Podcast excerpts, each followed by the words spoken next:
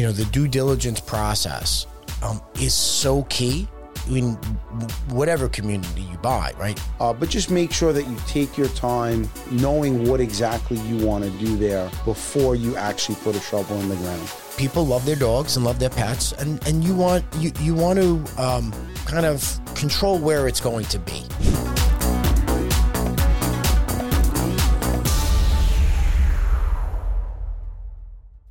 We're back on the Mobile Home Podcast, uh, Mobile Home Exchange Podcast. I'm your host, Frank Rizzo. With me is my partner, uh, Eric Busuttil. Um, we are very, very excited to be here uh, this morning. Uh, we've just closed on, you know, essentially our 19th community uh, this past week.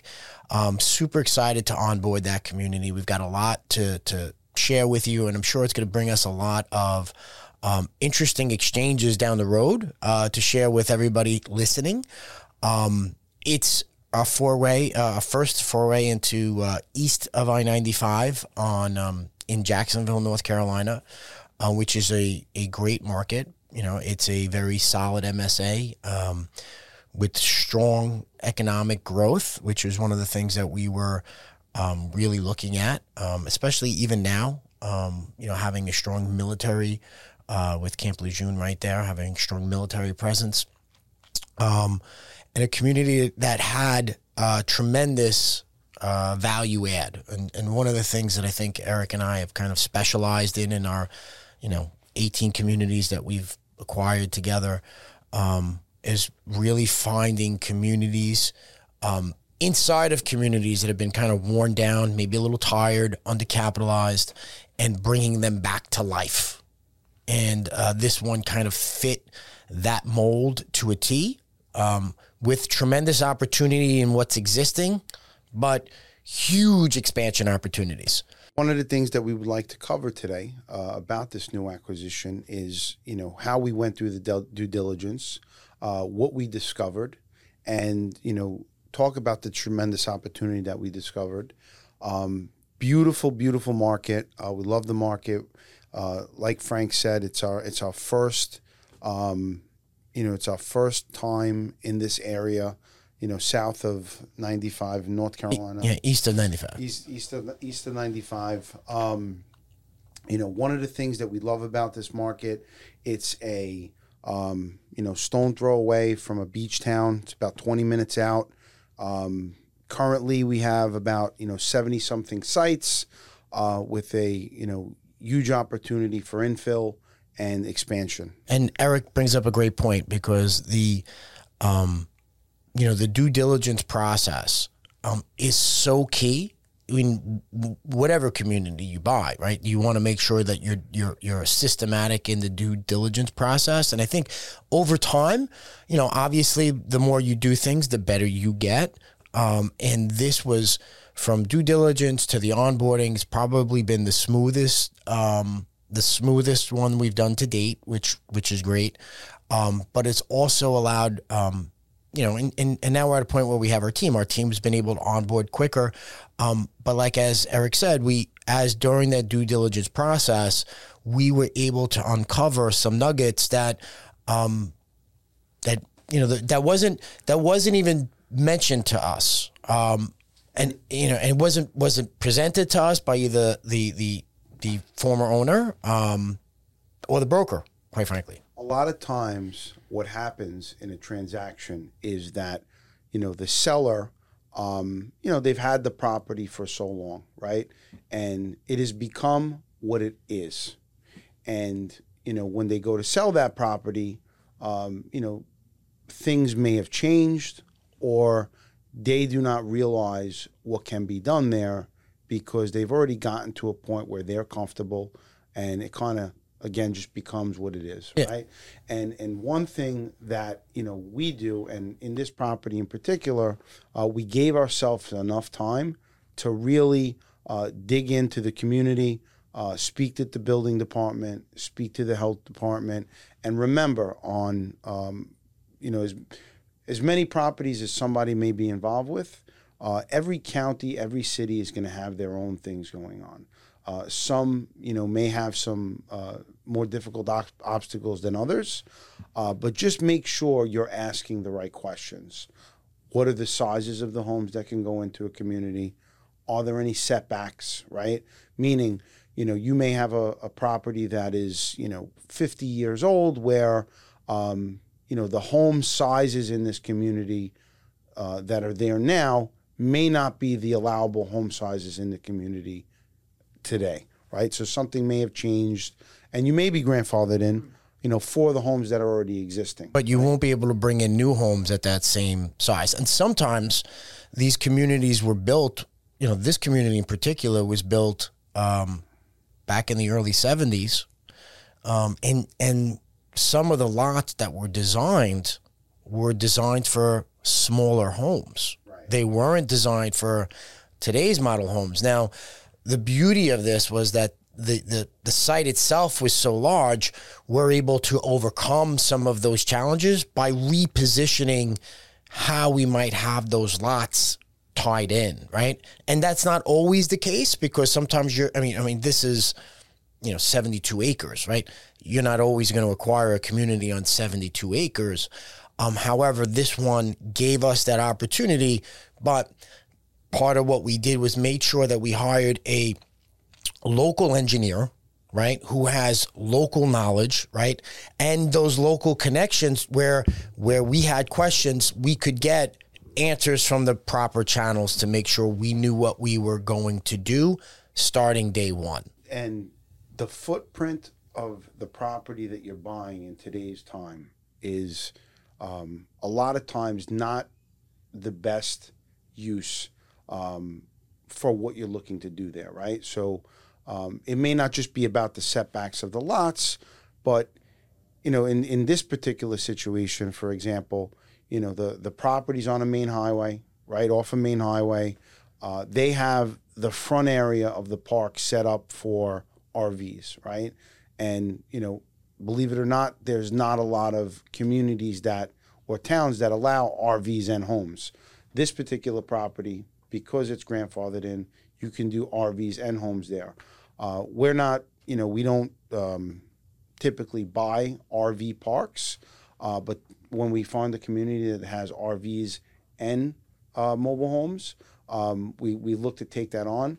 And, you know, us looking at the property and how it sits now, we're probably going to be repositioning where the RVs are and where the homes are going to be, right? Which is going to be different from its original footprint, which, listen, you know, back in when it was designed 50 years ago, uh, that may have been the best layout for it then, right?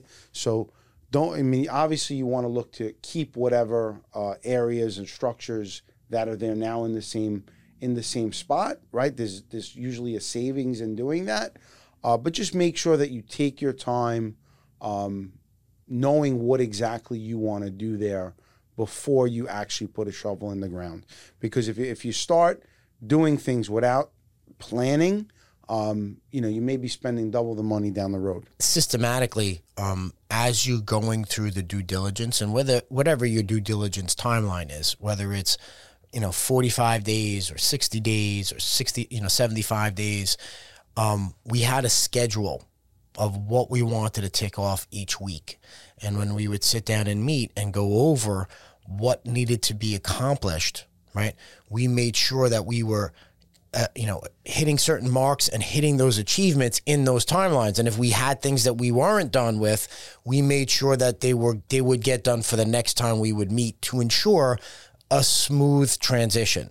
So for the resident, right? Because the most important thing is, you know, at some point your residents are going to know, hey, there's going to be new ownership. A lot of times they won't know till it gets closer to the end, and you don't want to have any confusion. So day one came, everybody knew that there was new management in town. Everybody knew, who, you know, before the closing, they knew who they should call, right, to get their their resident account set up to be able to pay online, right? And here's the community, the new community rules that we need people to abide in.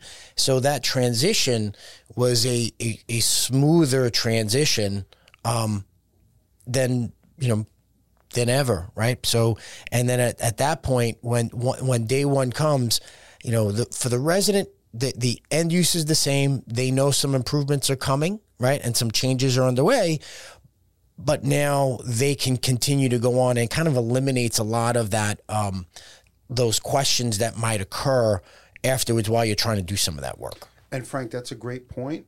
Um, you know, not only do we schedule out and meet uh, regularly to look at the property during due diligence, but we also schedule out um, what we're going to be doing on the transition, not just the exact transition of us taking the community over, but the, for the first six months to a year, right? Um, not only are you doing upgrades to the property, but remember, you are um, impacting the existing tenant base there and what they've been used to and been accustomed to living conditions, whatever they may be, for the prior years, right? So um, we we typically go in there, and you know the first thing we always do is you know we we we get involved with tree work, grounds work. Um, there's always you know um, you know trees and grounds that you know haven't been maintained right. So that's typically what we're doing in the beginning, and as we um, get to know the current tenants, um, you know they they they basically get used to what we're doing, and you know they they buy in basically. C- correct. And and while we were there during the, you know, I, we always like to be down for the uh, for the closings and the transitions. This way, if there's any questions, residents know who they could speak with, so they could see a visible change. Um, you know, but then going out there and meeting with those contractors and making sure you're getting two or three bids for certain for certain works. We we we try to see who's been um, doing the work there before, right? And if if they're worthwhile keeping on board. If not, seeing if we could find some other vendors that might be able to to fit. And you know, this way we can you know comparatively price shop, make sure that we're getting the best um, best possible uh, deal, and and getting you know really some ideas based off of what we want to do and how to how to best execute it. So. Um, that's been part of the process as well. Uh, you know, prior to you know closing, obviously identifying the people that we want to potentially work with to make sure that we're getting in multiple bids for the same work. Um, which was also part of the due diligence process, and and you know overall, I think we're just uh, super excited. I think this this probably has the potential of being a um, where we where we originally looked at it, um, just based off of what was described to us. And like like Eric mentioned before, sometimes people are there, they don't see the forest through the trees, right? So they were looking at it, and here's 86 lots, you got 34 RVs. This is what we're gonna, you know, this is how they're pricing. Um, they're not seeing, they're seeing what it is. They don't see what it can can be, um, and they didn't look to see what it could be. Um, we we acquired for what it was, right? Um, without paying a premium for what it can be and and we know you know ideally what it can be and that's where this this turns out from being something very good to being something that you know potentially could be great um, and and you know obviously we have to put in the work um, the same way you'd have to put in the work but that that was all found out through our discovery process through seeing that hey we have this site the zoning is right for the manufactured housing we have all this additional land um, why isn't it being utilized? What would we have to do to activate it? Um, would the county want it? Would the city want it? Um, who would we need to? And, and having gone through that process and getting some clarity, I think that puts us in a position to go forward um, with confidence in executing this plan. Frank, other than the and, and I wasn't there on this closing. There was this was the first property I think out of all the properties we purchased that I actually wasn't able to be on the ground. Uh, so there's some stuff that you know Frank uh, seen that I wasn't there for. Uh, what is the um, next step, Frank, that we're going to take after the initial you know cleanup of the grounds and the tree work? What is the first step? So so after it's it's clearing up a lot of the tree line, right, and debris. There's there's probably a, a number of homes we have to eliminate. Um, something else that you got to look at, you know, Eric, when when if you're repositioning some of those lots, they have some pads that were established for um, smaller homes, right? And they might be cracked and, and trying to work around that pad or try to fit a home on the pad that might not work. That that as soon as you put some of that equipment on, it's going to crack anyway. it's better just to, it's going to cost you a little bit more on the front end and you're going to but it's going to save you a lot of time, energy, effort, and, and headache. So we're going to eliminate all those pads as well. So once we have that done, right, then we're then we're to look at this in t- terms of two phases. We have homes there um, that are older homes that we're going to for the exterior clear up those exteriors, and we can get that work done. Looking for new residents to fill some of the vacant homes, um, but we will also be filing right, with the city for the expansion, right? So this way we know exactly um, where that's going to be. And like you had alluded to before, um, and this parcel being as big as it is, we can have a sight line specifically for the RVs, right? We're allowed to have RVs. The, one of the lots is zoned for RVs. We can put the RVs on that. We can identify that. And then we can identify exactly how many additional manufactured housing pads we can get.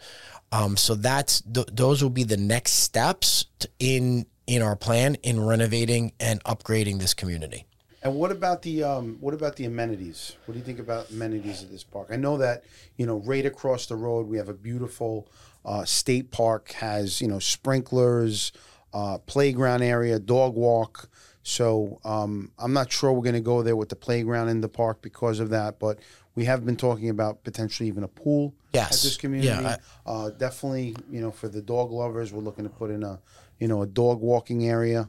I think I think that's that's a great point. A dog walking area, I think, in, in a lot of these communities, almost become a, a, a necessity, right? Because people love their dogs and love their pets, and, and you want you you want to um, kind of control where it's going to be, right? So some people love pets, some people don't have pets. This way we can have a, a spot for your dogs, right? And and the space is big enough to do that.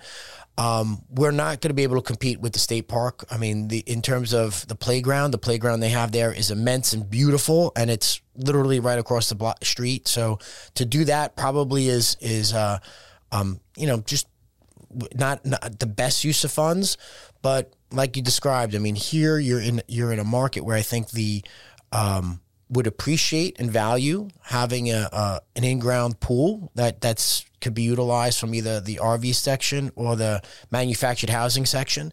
So we're going to see about the process of being able to put that in, and then you know having that by the office so we can control the hours and make sure that that it's being utilized correctly. Um, but we think that'd be a great feature. Um, and if anybody who's been in North Carolina and in you know June, July, and August probably very needed. Um, and so we're, we're, you know we're we're going to look at putting something in there that would be able to uh, work at that facility, and I, and I think the residents are going to love it. So. Uh, we didn't mention that to any of the existing residents. Um, you know, we think that that will be something that they would be uh, very surprised and and pleased to see down the road. But but I think there is something that's that's probably called for. One thing I also want to elaborate on when we, we close on a property, uh, regardless of where it is, uh, we make sure for at least the first six months. I mean, we are there regularly, right? Uh, and what we're doing there regularly is finding our team, right? Putting our team in place, right? Uh, park manager. We already have a park manager that we, we've we've uh, you know went through a dozen resumes already. Uh, we have someone in place, but us getting to know them and them getting to know us, uh, knowing our system and kind of working with us towards you know our short and long term plans. Super important that you're there. Um, you know, obviously, you know it's not something that you know one could you know do on their own.